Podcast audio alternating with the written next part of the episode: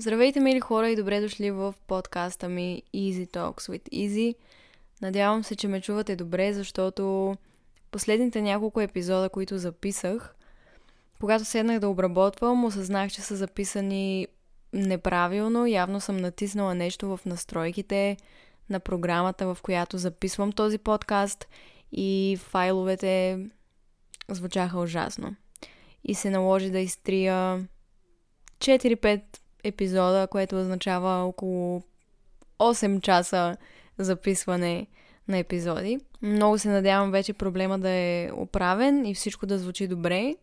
Тези епизоди така и не стигнаха до вас, разбира се, и за щастие имах време да ги презапиша. И днешния епизод е един от презаписаните епизоди, който е посветен на преживяванията ми в YouTube. Но преди да започна да ви разказвам за тях, искам да ви разкажа няколко други неща, които нямат много общо с самия епизод, но предполагам няма да имате против да ви ги разкажа. Първото нещо е, че в момента записвам епизода на място, на което никога не съм записвала епизод. В София съм в момента и както може би някои от вас знаят, записвам всички епизоди на този подкаст в Шумен, обикновено, защото живея там през по-голямата част от времето и ги записвам нощно време. За първ път записвам епизод през деня. В момента гледам през един голям прозорец и гледам небето и различни постройки. И ми е малко странно. Малко ми е странно, че не съм си вкъщи, когато го записвам. Не съм в много подходящи условия. Щях да се завра в един гардероб. Но съзнах, че може би няма нужда от това и, и всичко звучи добре и без да съм завряна в гардероба, така че ако чувате някакви странични шумове от време на време, надявам се да не ви притесняват. Ще се постарая да ги премахна при обработката, но все пак. Нещо друго, което ми се случва в последно време е, че имам много грижи с а, Майло, котката ми. За жалост, през лятото той се зарази от едно коте, което бях спасила, щяха да го сгазят и го взех при нас за някакво време. Оказа се, че това не е много разумна постъпка, защото котето беше болно от някаква гъбична заразна инфекция и зарази Майло, той зарази мен и като цяло нещата станаха много зле, защото той самия много се влуши и утре съм на ветеринар. Когато гледате този епизод, слушате този епизод, вече ще съм посетила ветеринар за може би шести път. Посетих 6 или 7 клиники места които се надявах да, да ни помогнат, но единственото, което се случи е да го влушат. Така както и да е просто напоследък съм малко в едно не особено приповдигнато настроение, но реших, че въпреки това мога да запиша този епизод и да се постарая да помисля за нещо друго, защото напоследък единственото нещо, за което мисля и единственото нещо, с което се занимавам е да, да се грижа за него. Постоянно обикаляме по ветеринари, постоянно му давам някакви лекарства и добавки, и го мажа, и го къпя и така нататък. Просто много са нещата и много се надявам да, да се подобри. Когато имам някакви новини, ще ви разкажа в Инстаграм най-вероятно. Може и някой ден да направя видео по темата. Но се надявам всичко да се подобри, нещата да преминат, защото вече два месеца и нещо го лекувам. Аз съм окей, okay, не кой знае какво, но за него особено много се притеснявам. Та това е едно от основните неща в момента в ежедневието ми, да се грижа за него. И всъщност не, още едно нещо, което е една просто страхотна новина. Някои от вас може би са разбрали, но в БНТ има предаване Любимците на България – където от 23 септември всеки четвъртък има нов епизод в 9 часа вечерта и има различни категории, в които има различни хора, които са номинирани. Като една от категориите се оказа, че е инфлуенсъри. И се оказа, че много хора са гласували за мен да бъда част от тази класация. И в крайна сметка разбрах, че съм част от класацията преди около две седмици. И седемте инфлуенсъри, за които се е гласувало най-много през месеците, стават част от тази класация. И аз, заедно с още 6 други много талантливи и популярни инфлуенсъри, се оказахме в това предаване. Хората в България трябваше да гласуват за един от нас, всеки да гласува за любимия си инфлуенсър. Хората, които бяха номинирани в тази категория бяха Лазар Ангелов, Николета Лозанова. Опитвам се да казвам Л наскоро, а не Л, но на моменти не ми се получава просто. Айде БГ, Антуанет Пепе, Слави The Clashers, Тита и аз. Боже, надявам се да не пропускам някой. Но това бяха всички хора в а, тази класация. И хората в България трябваше да гласуват за любимия си инфлуенсър. И преди... Всъщност вчера. Вчера разбрах, че съм спечелила и просто пищях сигурно един час. Просто бях много въодушевена и много щастлива. Изобщо бях толкова развълнувана, че бях част от класацията. Нямах никакви надежди, че има някакъв шанс да победя, но се оказа, че много от вас са гласували и че съм победила в тази категория. Исках да ви благодаря за това, защото съм сигурна, че много хора, които слушат епизода, са гласували за мен. Много ви благодаря за подкрепата. Наистина не мога да повярвам, че че това се случи и, и съм много щастлива. Много съм щастлива, че влиятелни и интелигентни хора в България научиха повече за творчеството ми и го оцениха и че България ме подкрепи и ме избра за своя любимец, инфлуенсър. Много съм щастлива. Много благодаря. И сега плавно преминавам към темата на днешния епизод. Както казах, YouTube пътешествието ми. Така ли? На английски звучи по-добре в главата ми, но преживяванията ми в YouTube, така казано. Ще ви разкажа всичко. Много често съм получавала този въпрос. Как започна всичко? Разкажи ми какво направи. Много от вас вече може би са наясно, защото много пъти съм отговаряла, но въпреки това ще повторя цялата история от началото до днешния момент, тук в който ви говоря. И ще се постарая да запиша епизода в рамките на един час, въпреки че, нека да си признаем, няма как да събера 5 години от живота ми в един час история, но съм си подготвила опорни точки, защото първият път, в който записах този епизод и се оказа, че всъщност аудиото не звучи никак добре, записвах 2 часа и половина и щях да разделя епизода на две части. Така че не искам това да се повтаря и започвам с ам, опорните точки и цялата история с а, YouTube. Снимам видеа от а, както имам телефон с камера, това много често съм го казвала и наистина е така и много, много съжалявам, че нямам старите ми телефони, че не работят или съм ги изпочупила, за да по някакъв начин да изтегля видеята, които съм снимала тогава и да ви ги покажа близо вече 11 години става да снимам видеа постоянно всеки ден и това да ми е супер забавно и интересно. Много обичах, когато бях малка, да дори да не снимам нещо, просто да си представям, че го снимам или че някой ме снима, че участвам в някакъв сериал, някакъв филм или танцувам на сцена или говоря на сцена. Винаги това е било нещото, което ме кара да се чувствам добре и да се забавлявам, да влизам в някакви роли или пък да бъда себе си и да си представям, че съм това, което един ден искам да бъда. Ако това ви звучи логично. Ам, непрестанно, когато бях сама в къщи, още от много малка, танцувах, пях, обожавах всички мюзикали, High School Musicals, Camp Rock, Хана Монтана, знаех всички песни, както предполагам много хора родени покрай 2000-та година. Това ми беше любимото нещо. И по този начин се забавлявах най-много и ми беше много готино с а, приятелите ми през годините да снимаме различни видеа. Никога не съм имала идеята да ги публикувам, дори не знаех какво точно би означавало това да ги публикувам.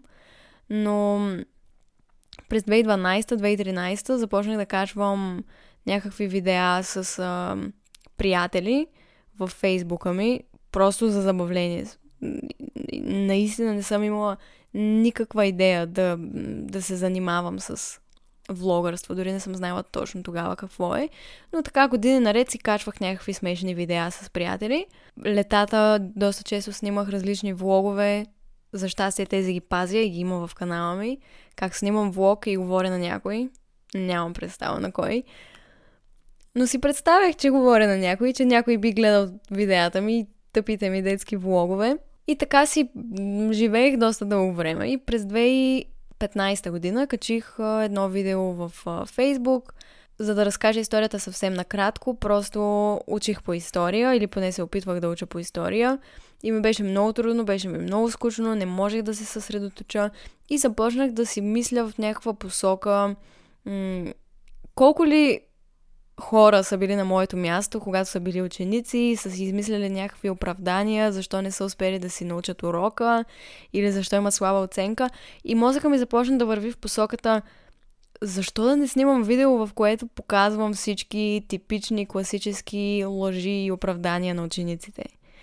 И това беше първото видео, което снимах с телефона си и го качих веднага във Фейсбук и много мои приятели го видяха и се смяха и казаха, че е много готино, но нищо особено не се случи. И така просто качвах някакви видеа от време на време, скетчове и идеи, които ми хрумват в uh, фейсбука ми. И си спомням, че наистина много се стараех да, да ги обработвам, да, да слагам музика отзад. Имах супер много перипетии с това как работят въобще всички тези неща.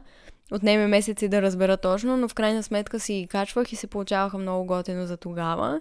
И, и си ги харесвах и не очаквах нещо особено да се случи. Извинете хора. Простете ми. До сега нещата, които ви говорих, се внасят за 2016 година, не за 2015. 2015 си бях депресирана с разбито сърце, тогава нямах време за такива работи. 2016 исках да кажа. Та, през 2017 година взех на заем от а, един от най-добрите ми приятели тогава, Йоан, камерата му на заем. Той имаше професионална камера и просто исках да заснема нещо малко по-професионално и по-готино, защото с телефона ми нещата въобще не бяха в добро качество или по какъвто и да е начин професионални. И той се съгласи да ми дава камерата от време на време и дори да ми помага да снимам някакви видеа вкъщи за по 1-2 часа. И така заснех първото си видео, неща, за които всички момичета лъжат, с по-добро качество. Тогава ми отне доста време да си намеря и програма. Беше ми супер трудно, защото не разбирах от нищо. Просто знаех как да снимам видеа и нищо повече и трябваше да се науча в последствие как работи програмата, коя програма въобще да използвам. Та доста време ми отне, но в крайна сметка успях да обработя видеото и дойде време да си го публикувам. И за всяко едно видео аз бях супер развълнувана, за едно не знам какво качвам. Качвах, нали, просто някакви обикновени скетчове. И момента преди да публикувам въпросното видео, Пешо ми каза, абе защо не го пуснеш и в YouTube? Просто е така, нали имаш канал. И аз се замислих, наистина имам канал, който създадох 2015 година на 28 януари. Казвам датите, защото са важни. На 28 януари 2015 година създадох канала ми в YouTube, просто за да гледам видеа и да мога да се абонирам за различни канали, не за да имам свой канал. Това никога не ми е минавало през ума като идея, но просто тогава ми е направена регистрацията. И две години по-късно се случва Пешо да ми каже, ами айде това видео така или иначе, нали, е по ам, професионално. Защо не го пуснеш и там? И без това имаш регистрация. И аз го пуснах.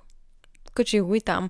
Без никаква идея и м- надежда, че нещо може да се случи от това нещо. През ума не ми минаваше възможността, че някой може да, да гледа видеото, защото има толкова хиляди други видеа там, които са много по-популярни. Аз имам 0 абонати и въобще нямам никаква платформа.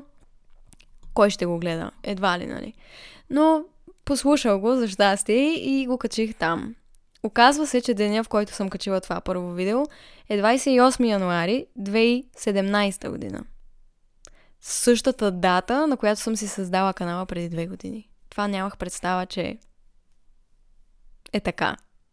Може би година и половина след това разбрах, че датите са едни и същи.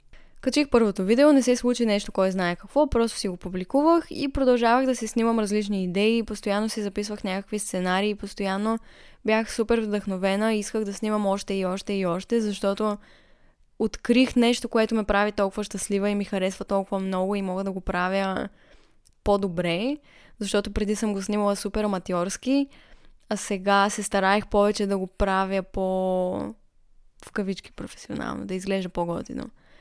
И се чувствах много вдъхновена, че мога да измисля сценарий, мога да го заснема, да измисля всеки ъгъл, да намеря музика, която да сложа в видеото. Всички тези неща много ме вълнуваха и ми беше много приятно да работя над тях. И така продължих много дълго време всеки ден да го правя. Качвах видеа супер често. Но понеже не бях свикнала с това да качвам в тази платформа YouTube, бях YouTube, YouTube, как да го казвам, не знам, по двата начина ми звучи малко гадно, но не бях свикнала да качвам видеа там. И не знаех как точно мога да погледна колко абонати имам, колко гледания имат видеята. Не, че е нещо много сложно, но просто не ми минаваше много през ума да го правя.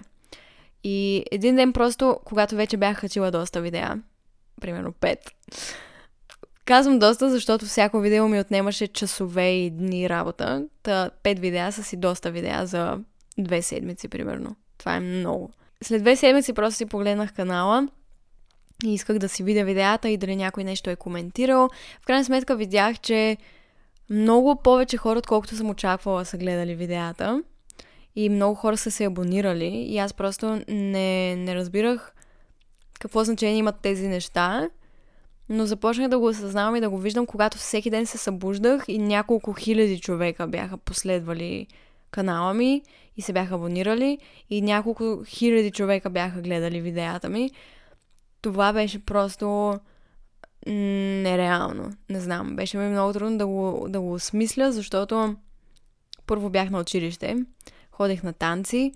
През цялото време, когато не правя тези неща, се занимавам с това да снимам и да обработвам видеа и да измислям идеи. Просто нямах време да го осъзная и да го осмисля. Просто си качвах, снимах, обработвам. Обработвах. Качвам, снимам, обработвам. Това беше ежедневието ми извън училище и танци. И така, продължих да качвам много дълго време. Усещам, че този епизод ще е разделен на две части вече, но Продължих да качвам доста дълго време и абонатите ми започваха да се качват нереално много и нереално бързо и хората просто се кефеха на това, което правя и аз не можех да повярвам, че толкова много хора изведнъж научават за, за това, което правя.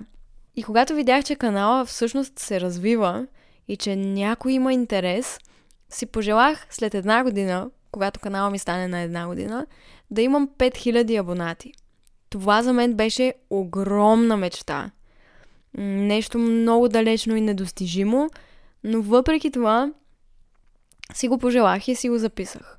Станахме 5000 сигурно на първия месец, което отново не мога да ви опиша какво вълнение беше за мен. И продължих да качвам. Много често. Постоянно. През тази една година през първата година, в която качвах видеа, ми се случиха много неща. Първото нещо, което ми се случи, беше, че на улицата започнаха да ме спират хора, които ме разпознават. Това беше огромен шок за мен, защото никога не съм предполагала, че това нещо може да ми се случи и че някой може да има интерес да ме спре на улицата, да ми поиска автограф, да ми поиска да си направим снимка или нещо. Наистина, усмихвам се докато го говоря, защото и до ден днешен ми е много странно и е много вълнуващо. И първия път, когато ми се случи, просто откачих.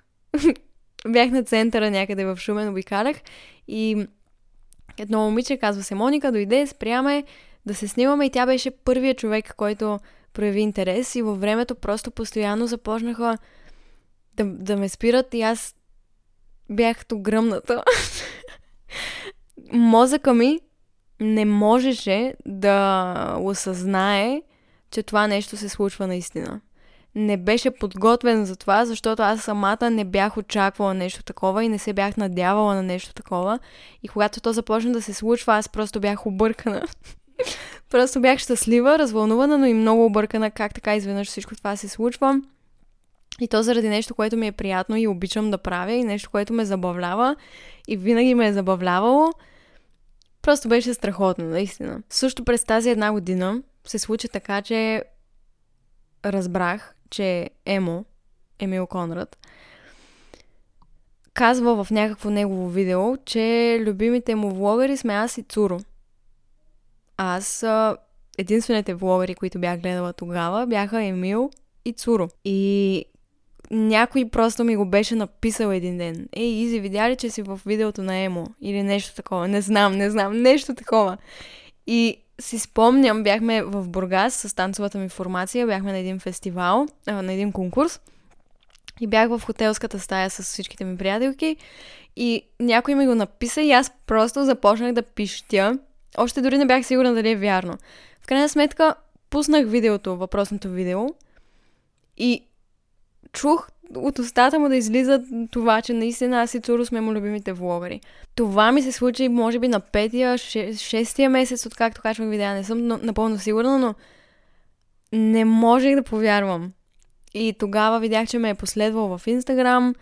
Това беше просто огромна емоция, огромно вълнение, защото той ми писа, каза ми много готини неща. И тогава просто станахме приятели, така казано, нали силно казано, защото не се познавахме, но се запознахме. През тази една година също нещо ново и съвсем неочаквано, което ми се случи, беше, че ме потърсиха от една маркетинг агенция, инфлуенсър агенция, нещо такова. И ме предложиха да работим заедно. Реално първото лято, в което качвах а, видеа. Тоест, като стана някъде половин година, откакто качвах в YouTube, Получих някакъв имейл от тези хора, които ми казаха, че работят с други много известни български влогъри и ме предложиха да работим заедно, да сключим договор и да ми станат а, менеджери, пиари. Тогава, нека да ви кажа, че аз нямах представа какво по дяволите значи това и какво представлява менеджера или пиар агента. Но във времето разбрах, брат ми много ми помогна с комуникацията с тези хора. Идеята реално на нашето сътрудничество беше те да ме свързват с различни брандове, когато някой иска да промотирам негов продукт и да организират а, документалната част, комуникацията също и да получават процент от а, моя хонорар, така казано. А, аз тогава съм на 17 години качвам видеа и просто се забавлявам. И мислите ли, че съм имала представа, че някога е възможно аз да имам пиар агент и да взимам хонорар за някаква реклама в мое видео. Абсурд! Но тогава брат ми ми помогна, пак казвам, сключихме договор с тези хора и започнахме работа. И един ден този човек ми звънна и ми каза, здравей, Изи, ам, Имаме едно запитване за една кампания. Един определен мол в България организира една кампания и искат да работят с теб, искат да снимаш видео в този мол и ще имаш финансово възнаграждение, ако разкажеш за тази кампания и приканиш хората да се включат. И аз мога да ви кажа, че припаднах на място. припаднах на място. Шегувам се, разбира се, но просто бях стъписана по телефона Казах му добре, помоли го да ми изпрати информация за кампанията и така премина първата ми кампания успешно и не можех, не можех да повярвам, че нещо подобно ми се случва и че мол в България, в който съм ходила постоянно, някак си хората, които отговарят за рекламните му дейности, знае за мен, за видеята ми. А тогава още бях на 30 000 последователи, абонати в YouTube. Не можех да повярвам. През тази една година продължих да работя с а, тази агенция, като в последствие спряхме да работим, защото имаше много причини, поради които да спрем да работим. През тази една година също имах първата ми фен среща, на която отидох и очаквах да има 30 човека. Наистина, просто обещавам ви, че нямах никакви очаквания някой да дойде и когато пристигнах на въпросната фен среща, имаше хиляди хора, които чакат и които просто ме обградиха и изведнъж се появи охрана от някакво място и още един човек охрана и ме обградиха и минахме през тълпата.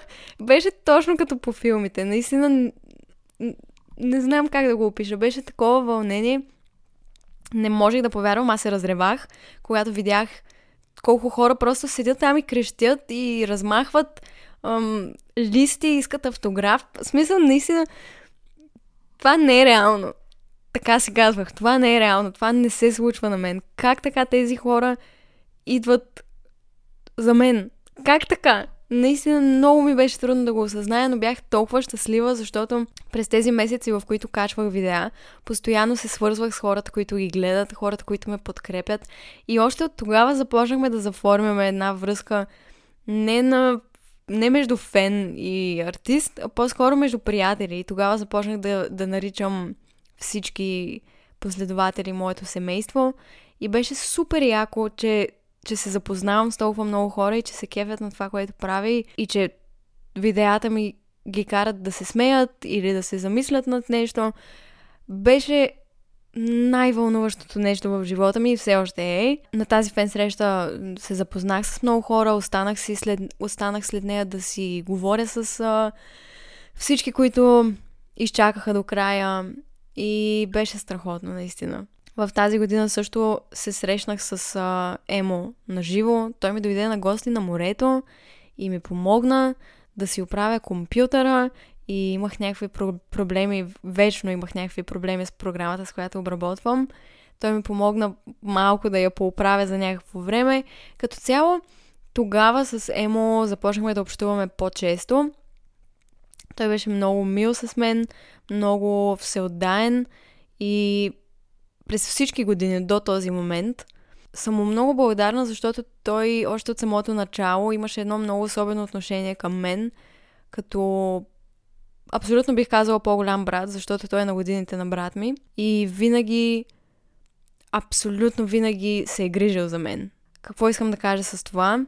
Не сме били много публично открити с него, въпреки че имаме видеа качени заедно. По-голямата част от приятелството ни е офлайн и няма много общо с това, че качваме видеа вече и двамата. И през годините той винаги е бил до мен и винаги ме е предпазвал от хора, които искат да се възползват от мен, хора, които не се държат добре или винаги ме е насърчавал да си почина, винаги ми е давал съвет, когато не знам какво да правя. Много, много съм благодарна за отношението, което е имал към мен и, и съм много благодарна, че мога да го нарека приятел. Тогава ми беше огромна мечта просто този човек да види едно мое видео. А, а сега ситуацията е съвсем различна между нас и постоянно си звъним и си говорим и си търсим съвети един от друг. Съвсем различно е днес и ако някой тогава ми беше казал, че тези неща ще се случат в живота ми, просто нямаше да повярвам. Наистина нямаше. Много съм щастлива и съм много благодарна и за всички други хора, които съм срещнала през цялото това време и всички готини влогъри, инфуенсъри, хора, с които съм работила за кампании, брандове. Всички просто много съм благодарна за тези контакти. Благодарна съм също и на брат ми, защото той ми подари първата камера през лятото на 2017. За първ път вече имах своя камера, защото допреди това 6 месеца бях снимала с камера на заем и тичах постоянно от училище до мястото, от кое, откъдето да взема камерата. После тичах наобратно да я върна. Ходех на танци. Просто имах толкова много ангажименти през цялото време, че не знам как успявах да правя всичко. Просто имах огромно желание и може би заради това се получаваше, но беше много трудно. И когато брат ми ми подари моя камера, а Пешо ми подари нов статив, вече имах някакъв собствен комплект. За първ път вече имах 30 000 сабскрайбъри някъде – и бях снимала 6 месеца и нямах нищо свое, просто нямах възможност да, да се здобия с нещо мое. Това лято за първ път работих на плажа на един бар и те първа започнах да събирам пари.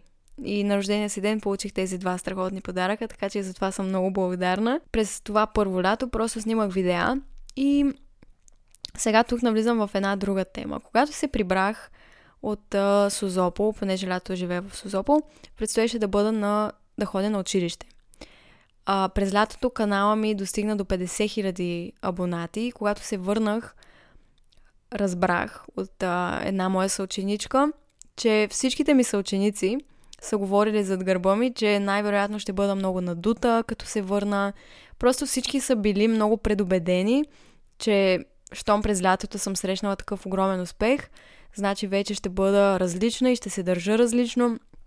И си спомням, че бях в стаята ми и я оправях. Имаше няколко дни до първия учебен ден и приятелката ми просто ми разказа всички тези неща и няколко дни подред, докато дойде първия учебен ден, аз просто не спирах да рева, защото не можех да повярвам как хората изведнъж са предубедени за това, че ще бъда някой различен човек и ще се държа по различен начин, без дори да сме общували, да са ме видяли на живо и да сме поговорили след всички тези неща, които ми се случиха. Беше много странно и това беше едно от нещата, за които не бях готова, защото аз останах същата и се чувствах по същия начин, но много хора промениха отношението си към мен и това много ме объркваше в началото и не можех да разбера защо всички са толкова предубедени. И си спомням, че на първия учебен ден вече бях в а, 10, 10, 11 клас. А, 11 клас ли бях? Или 10? Майко мила. 11. А, влязох и поздравих всички и никой не ме поздрави обратно. Всички просто гледаха странно, всички бяха странни. И в следващите няколко седмици продължих просто да бъда себе си и повечето хора видяха, че това, което са говорили, просто няма смисъл и не е правилно. И видяха, че съм си същата. Много хора ми се извиниха също и ми признаха какво са очаквали, че не знам какво. Просто беше един такъв много предизвикателен момент. Изненадващ, много различен за мен. И в крайна сметка всичко си беше наред след това. Но в началото имаше един такъв шок, че хората очакваха от мен нещо различно и че все едно аз ще се променя или ще стана голямата работа. Но до ден днешен просто не мога да се възприема по този начин и, и всеки, който ме познава лично, просто знае, че е така. Също съм много щастлива, че родителите ми ме подкрепяха през цялото време. Винаги в абсолютно всичко, никога не са ме спирали, винаги са гледали всяко едно мое видео с вълнение, винаги са се смяли, са ми ги споделяли и просто са прекрасни и знам, че ще слушат този епизод някога. Много ви обичам, страхотни сте, просто ако имах възможност да избера други родители, не бих. Просто не бих. Много ви благодаря. Нещо друго, което се промени през тази една година, беше, че много хора, споменах за отношението на хората, но много хора започнаха да, да искат нещо от мен. Все повече хора започваха първо да звънят на родителите ми, някакви техни далечни познати, приятели, а, започнаха да им звънят, телефоните им постоянно звъняха, искаха да ходя на различни места, да се срещам с различни деца, които гледат видеята ми. Постоянно получавах много-много съобщения и всички искаха да им отговоря. Много хора започнаха да искат да ходя на рождените им дни, да в един момент съобщенията ми изглеждаха нещо като Здравей, искам да дойдеш на рождения ми ден, на еди коя си дата, в еди кой си град, в еди колко си часа. Мерси. Не, не, не се шегувам. Имах толкова много такива съобщения, които просто изискваха, просто ми казваха какво да направя и къде да отида и за кого да бъда на линия, което си спомням, че в един момент много ме м- м- затвори затворих се в себе си, защото започнах да се чудя дали хората край мен се интересуват от мен самата или по-скоро от нещо друго, което не съм аз. Имах един момент, който винаги ще запомня. Бях много изморена, защото пак казвам за стотен път, ходих на училище, на танци, на уроци по математика, имах извънкласни дейности, имах връзка, имах приятели, трябваше да снимам, да обработвам, вече имах свой мърч, над кой, с който също трябваше да се занимавам, защото първия ми мърч произвеждах сама. Всички тези неща ме изморяваха много и се раздавах на 100% във всяко едно отношение, във всички тези неща. И когато вниманието към мен се засили още повече, молбите и услугите, които хората искаха, бяха още повече. И ми беше много трудно да отказвам и никога не отказвах, съгласявах се на всичко просто, което видя и ми е възможно да изпълня. Ходих, снимах се, звънях по телефона, вдигах, хората ми разпространяваха номера, просто се бях разпиляла навсякъде и за всички, защото си мислех, че това е единствения начин и че трябва просто да го правя до последно. И и, имах един момент, в който просто се сринах психически и ревах сигурно, не знам, два часа. Неконтролируемо. Защото трябваше да отида на поредния рожден ден на едно момиче, което баща и познава моя баща и така и така, както типично се случваше. Някой от родителите на някое дете познава моите родители и трябваше да, да изпълнявам тези молби. Като разбира се, винаги ми е било приятно и за мен е било удоволствие да се срещна с всички тези хора, но понякога не съм се чувствала добре. И точно в този ден бях неразположена, бях в цикъл и някой може би знаят, имам страшно болезнен цикъл, през цялото време ми е много зле и имах късмета в този ден да трябва да посетя този рожден ден и си спомням, че ме болеше корема, чувствах се ужасно, трябваше да го направя, да отида. Когато се върна, имах да снимам, имах да обработвам, имах домашно, имах да уча стъпки за репетицията ми на следващия ден. Просто м- исках да цъкна пауза на всичко и да си почина и да се върна обратно и да го направя, но нямаше как и в крайна сметка тогава си казах, Изи, вече доста месеци го правиш това нещо, спри. Просто спри за малко. Защото не се чувствах добре. Чувствах се много щастлива, че това, което правя, среща огромен успех и много любов, много внимание. Просто това беше невероятно. Но в същото време се чувствах много изтощена и на моменти се чувствах използвана, защото много хора, освен родители, много близки или познати, или много далечни познати, започнаха да ми пишат, да им споделям бизнеса, да им споделям постовете, да ги отбелязвам на сторията в Инстаграм. Просто имам чувството, че единствената причина хората да ме търсят беше да свърша някаква услуга за тях или да им обърна някакво внимание. И никой реално не се интересуваше от това как се чувствам и дали реално имам капацитета да го направя. И когато мина достатъчно време, за да разбера, че не мога да продължавам точно по този начин, сложих някакви здравословни граници и започнах да се чувствам много по-добре.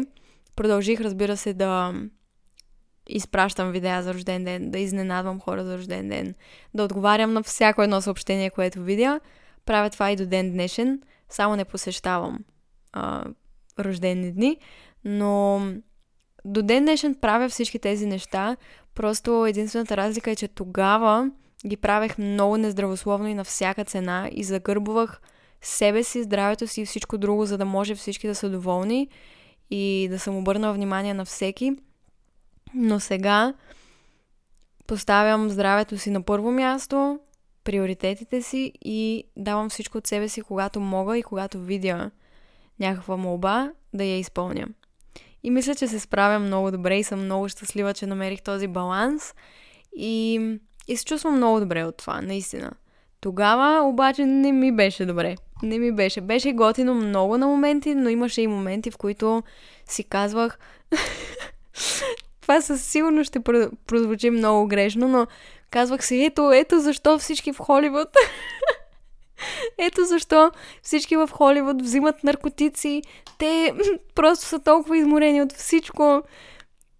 Съжалявам. Трябваше да го кажа. Имах един такъв период, в който просто си мислех, че много добре разбирам холивудските звезди.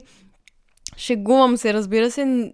Не мога да се поставя никога на това ниво влогърката от Шумен, дето качва някакви видеа в YouTube, но чувствах тази тежест на това да станеш популярен сред младите в България и хиляди хора да знаят за теб. Усещах това напрежение. Можех до някъде да разбера и да си представя какво им е до известна степен на звездите.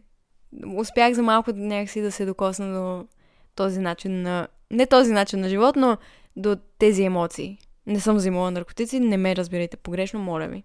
Начина по който се справях с всичко това беше да рева постоянно. Това беше моята терапия. И да ходя на танци. Всичко това стана през тази една година. Това, което ви разказах до момента, беше през първата година от YouTube кариерата ми. Идваше момента, скоро канала ми да стане на една година. Това беше въпросната дата, вече може би сме я запомнили, 28 януари. На 28 януари 2018 година ставаше една година от канала ми.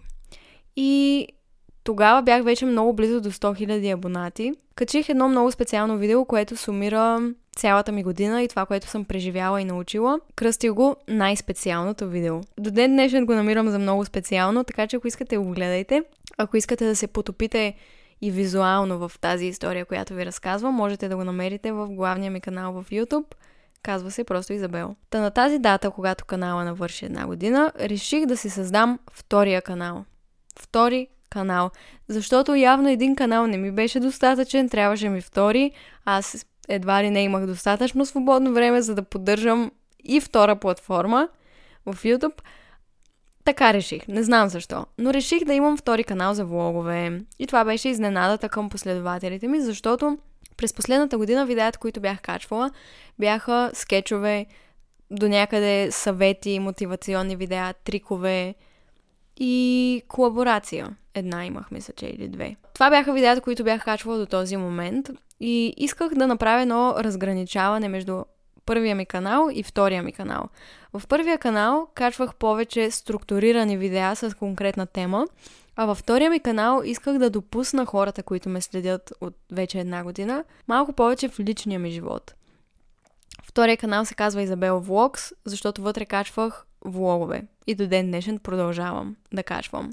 Започнах да качвам повече преживявания от ежедневието ми, пътувания, как тествам различни храни, обикалям различни ресторанти, просто заснемам по-лична част от живота си. Започнах за първ път да показвам там как снимам видеята си, как се случва самия процес, всички тези неща започнах да документирам там.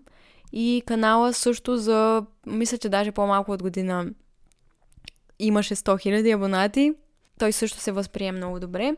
И всичко беше страхотно. Бях много щастлива. До този момент бях качвала в главния ми канал два пъти седмично, което е много предвид това, че правех наистина всичко сама. Пешо много ми помагаше с снимането на видеята ми. Ако не беше той, просто не знам как ще да се справя. А, отделно всички други ангажименти, които имах, отнемаха огромна част от времето ми. И в един момент трябваше да жертвам нещо, за да мога да поддържам два канала, Инстаграм, Фейсбук, да отговарям на всички, да ходя на танци, уроци и всичко, което бях изброила вече. И знаете, че правех. Вече нямаше как да качвам два пъти в главния ми канал и влогове. Затова качвах общо две или три видеа седмично. Две в главния канал, едно в влог канала или наобратно, както се получаваше, но това беше просто много за мен.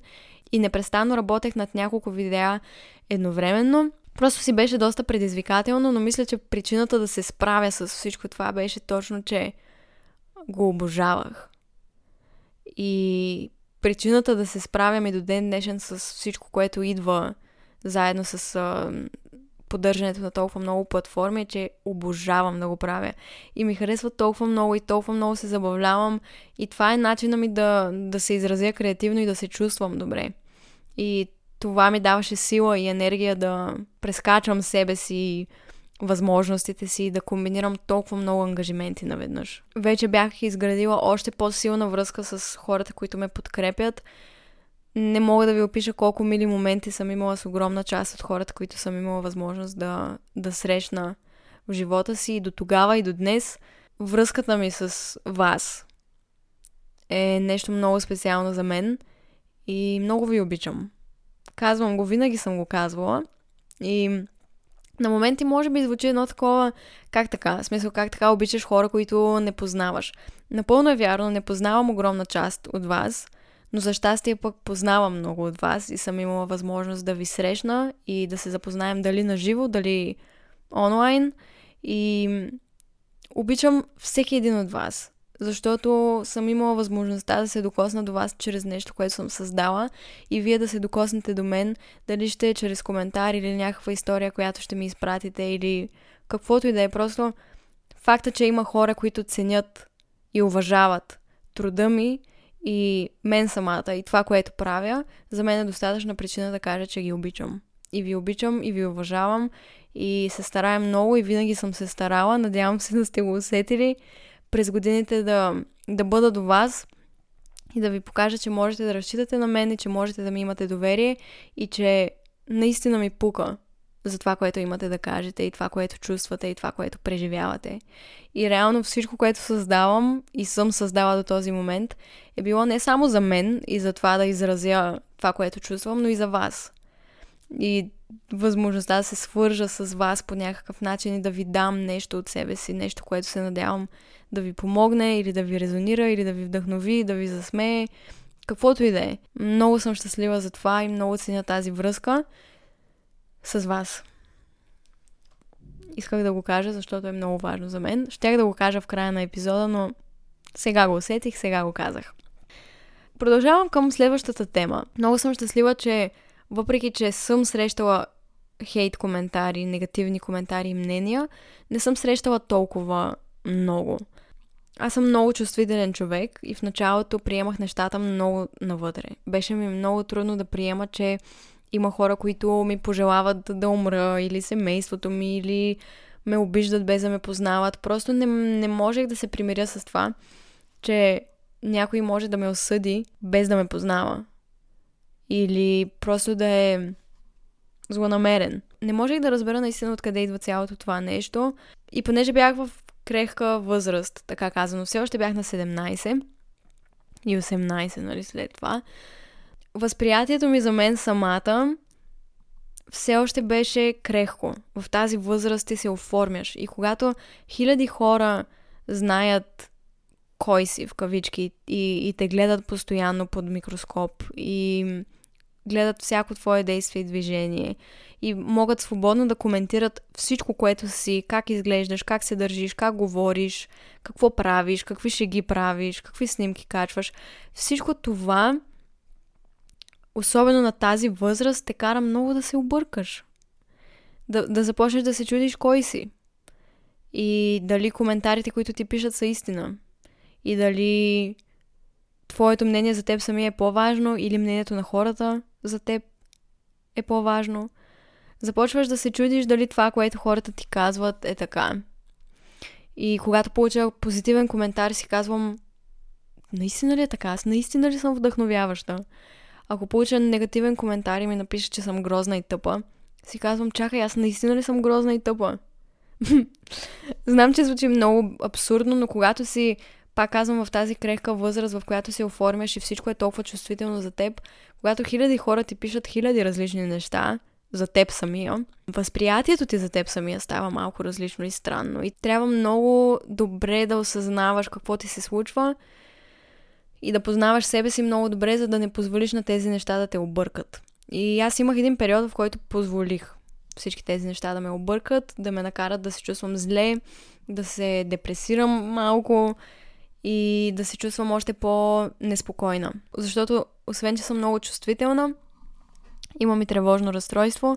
Следващия епизод ще е посветен на тази тема, но тогава, разбира се, никой не знаеше за това. Колкото повече внимание получавах, тревожното ми разстройство се влушаваше, бях тревожна постоянно и под напрежение, че толкова хиляди хора гледат всичко, което правя и просто идваше ми в повече на моменти и се чудех как да се справя с това и като някой ми напише ти си толкова тъпа и смотана, казваш, че ти пука за твоите фенове, защо не ми отговаряш тогава? Аз започвах да се ангажирам и да обяснявам, че имам други ангажименти, че не мога да отговоря на 10 000 човека на ден. Пишеха ми наистина хиляди хора и до ден днешен е така. Но тогава не си давах сметка, че просто ти си един човек – и те гледат хиляди хора. Няма как да обслужиш лично всеки един човек, който те гледа. Можеш да опиташ и опитвах, което е прави ти чест, но не можеш да се обвиняваш, ако не успееш. А аз правех точно това. Обвинявах се, ако не мога да обърна лично внимание на всеки. И не осъзнавах, че качвайки видео, аз го качвам за всеки, който иска да гледа. И по този начин се докосвам до хората. И не съм длъжна да отговоря лично на всеки един, който има някакво запитване към мен или иска да му отговоря задължително на нещо. И така доста време изпитвах затруднения покрай това как да се справя с хейт коментарите, как да приема, че не всеки ще ме харесва. Знаех го, защото и преди това, преди въобще да качвам видеа и въобще някой да знае за мен, бях свикнала хората да ме подценяват или да ме критикуват, да ме обиждат. Не беше нещо ново за мен, но просто във времето, когато започнах да качвам и видеа, постоянно плачех, когато получа повече хейт коментари или нещо. Постоянно бях разстроена, защото просто исках да се разбирам с всички и исках да бъда приятелка с всички и всичко да е наред помежду ни. Примерно, ако някой не харесва това, което правя, просто да не го гледа. Не разбирах защо ме наричат по определен начин, без да ме познават и омалуважават това, което правя, омалуважават времето, което влагам във всичко, любовта, старанието. Не разбирах, но, но в последствие разбрах, че това няма нищо общо с мен и просто приех, че ще продължа да бъда себе си, защото не мога да бъда нещо друго. Не мога да бъда някой друг. Мога единствено да бъда Изабел. И ако това не е достатъчно добро за този, който гледа или чете или слуша, може да намери нещо по-добро. Но това съм аз. И ако на някой му хареса, чудесно. Супер. Радвам се. Може да остане и да, да си дадем един на друг най-доброто. И да си помогнем един на друг по някакъв начин. Да се свържем един с друг. Ако ли не, и това е окей. Okay. Но ми отне много, много време да стигна до това осъзнаване. Много време, много години. И дори на моменти до ден днешен ми е малко трудно, когато видя, че някой не разбира и не уважава труда ми да пише някакви негативни коментари. Не ми става много добре. Но с времето съвсем няма да ми пука. Предполагам. Не знам как ще ми стигне времето, хора. Моля ви, простете ми. Ще се наложи да чуете следващия епизод, който ще е продължението на този. Обаче няма как да очаквам от себе си да, да разкажа 5 години от живота си в един час. Спирам този епизод до тук и следващата половина от него можете да чуете в следващия епизод. Реално следващия епизод ще е другата седмица, но очаквайте го. Много ви обичам. Чао!